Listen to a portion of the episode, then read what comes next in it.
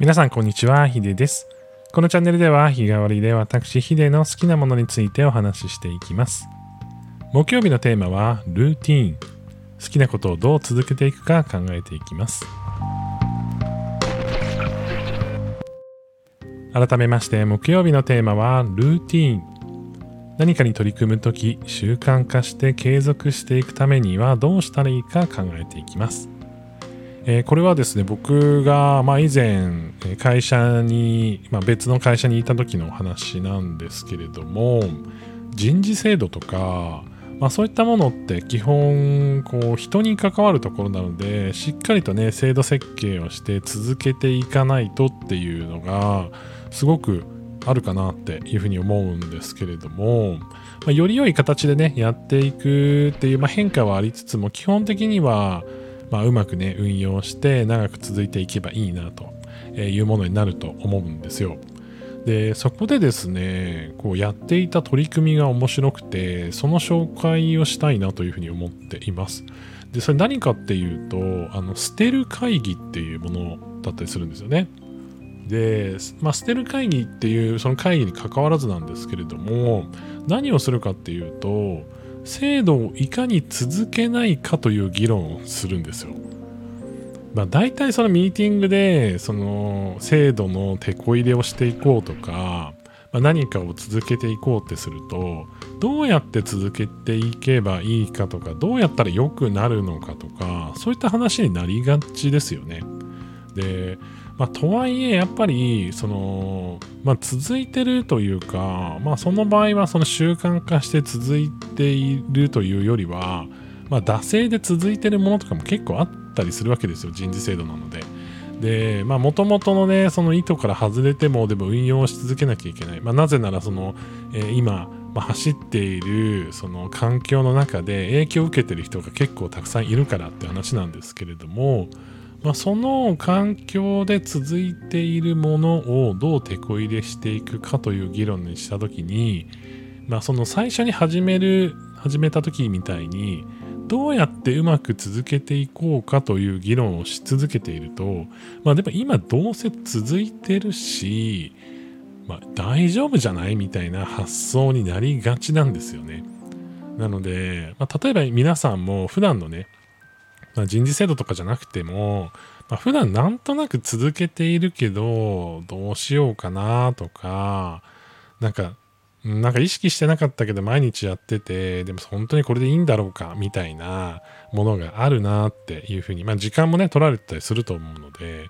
えなった時に、もうちょっとこういうやり方にしてみようかなって考えられるうちは、まあまだいいかなと思うんですけども、本当にね、手こ入れしたいなって思ったら、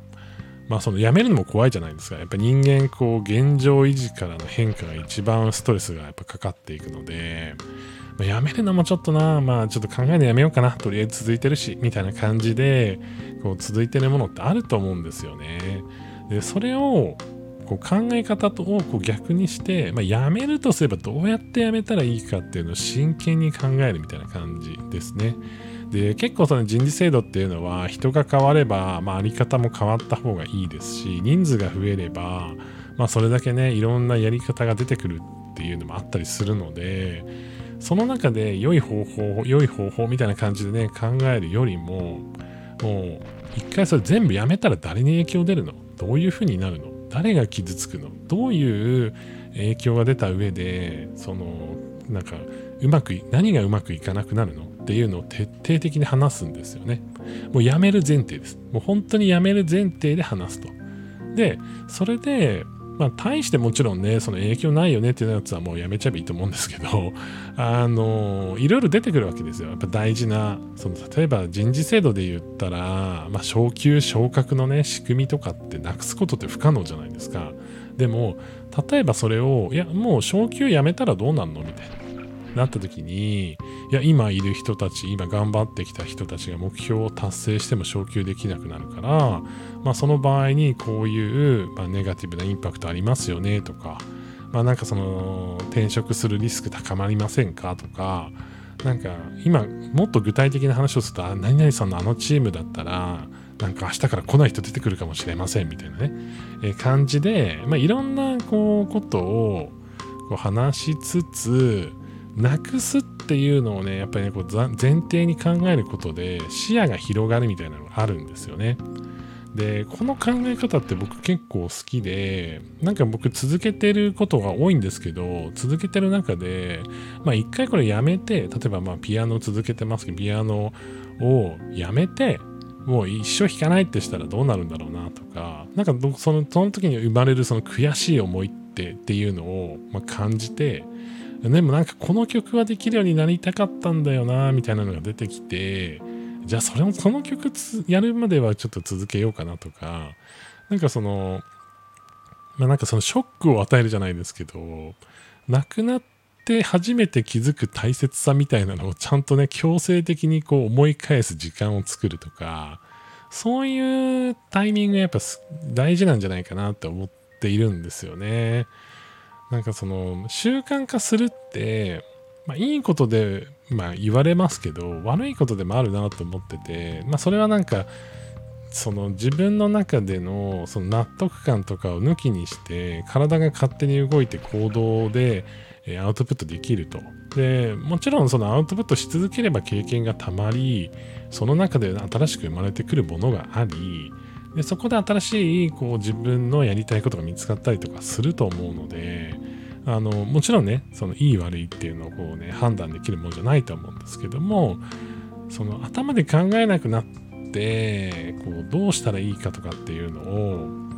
こうなんだろうなもう本当惰性のままやり続けて時間だけ食ってしまっている努力とかもあったりすると思うんですよね。そういうのをうまくこう排除していく仕組みとか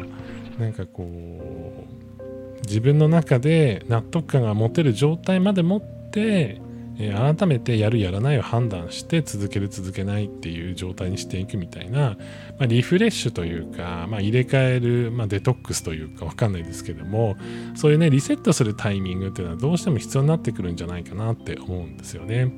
なので、まあ、その、まあ、タイミングを作るためにあえてこうやめるっていうのをこう前提にね思考回路をこう全て回すっていうタイミングを作るこう僕は会議をしてたんですけれども、まあ、それ本当ね自分の人生の中でもね面白い考え方だなっていうふうに改めて思っています。まあ、人はねやっぱり考えるのが、まあ、苦手というか考えるに考える生き物でありつつ、まあ、それをサボってしまう生き物でもあると思うので。あなんかその続いていたら続いていたでそのそれに対する考え方をサボらないようにたまにねそういうことをしてみるのもいいんじゃないかなっていうふうに思っています。えー、皆さんの中でもね、こう、続けてるけど最近そういえばあんまりなんか意識したことなかったなみたいなのがあったらね、ぜひ教えてもらえたらなというふうに思います。僕もね、最近あれこれどうなんだろうみたいなのもありますけれども、えー、時間をとってね、見直してみたいなというふうに思っています。えー、それでは皆さん良い一日をお過ごしください。ヒデでした。